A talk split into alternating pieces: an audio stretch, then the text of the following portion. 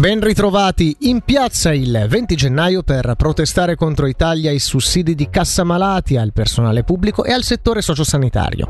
È l'invito avanzato da un comitato composto da vari movimenti politici e sindacati, comitato che si sta inoltre preparando a lanciare il referendum contro la riforma fiscale. Sentiamo il co-presidente del PS ticinese Fabrizio Sirica.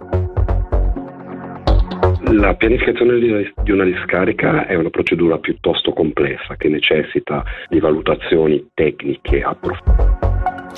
Scusate, piccolo problema tecnico col servizio. Eh, vediamo se adesso dalla regia riusciamo a far partire il servizio. Dicevamo con il co-presidente del Partito Socialista Ticinese Fabrizio Sirica.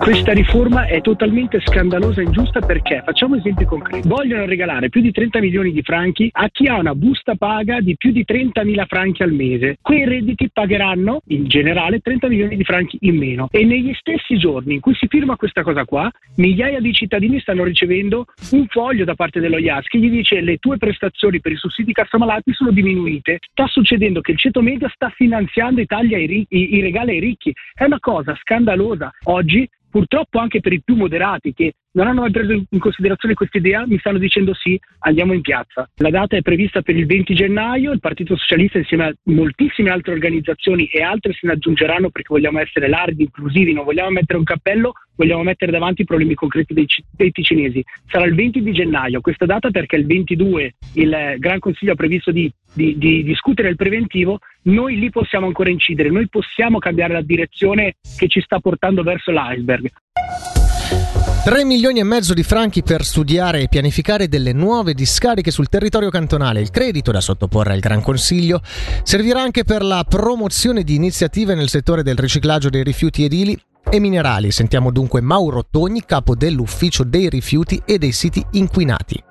La pianificazione di una discarica è una procedura piuttosto complessa che necessita di valutazioni tecniche approfondite, ci sono dei beni da proteggere sotto dell'acqua, la stabilità della montagna, ci sono dei corridori faunistici da proteggere, eccetera, eccetera. Tutti questi approfondimenti vanno fatti in due barra tre tornate. La prima per vedere se ci sono dei no-go, tecnicamente si chiamano, cioè dei parametri che assolutamente escludono la possibilità di fare una discarica in un certo luogo. Passato questa prima fase in cui non si trovano dei no-go, bisogna approfondire un po' e vedere se ci sono dei problemi da risolvere, per esempio bisogna costruire un ponte faunistico perché si interrompe un, un passaggio faunistico e cose del genere. Questi studi sono studi complessi che durano parecchi anni e che hanno dei costi anche non indifferenti.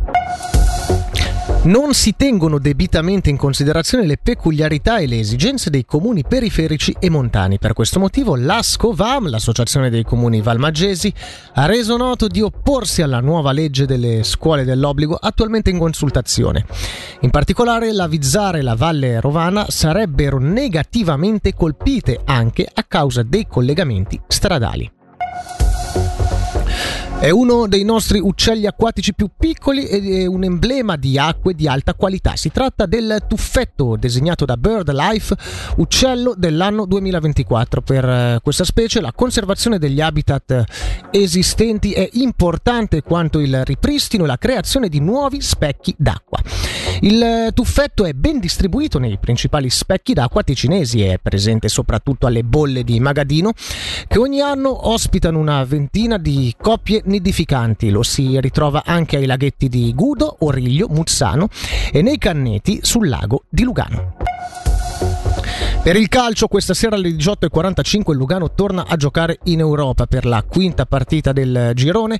I bianconeri andranno al nord a sfidare il Bodo, la compagine norvegese attualmente seconda del girone e già vincitrice del campionato. Sfida ardua quella dei ragazzi di Crocitorti chiamati alla vittoria per continuare il percorso in Europa che non solo dovranno affrontare una squadra solida ma lo dovranno fare in campo ostico e falcidiati dagli infortuni. Sentiamo Mister mister Crocitorti. Il Bodo Glim è una squadra che gioca molto bene a calcio, l'ha dimostrato nel suo campionato vincendo il titolo con delle giornate d'anticipo, l'hanno dimostrato comunque in questo percorso europeo dove sono riusciti a battere due volte il Besiktas una volta dietro l'altra, dunque quello che dobbiamo fare domani è stare molto molto attenti a non concedere troppi spazi al, al Bodo Glim, non concedere troppo spazio alle forti individualità che hanno comunque davanti, con giocatori veramente che hanno peso in queste partite e poi eh, noi dobbiamo fare la partita come, come siamo capaci, dobbiamo avere coraggio e dobbiamo,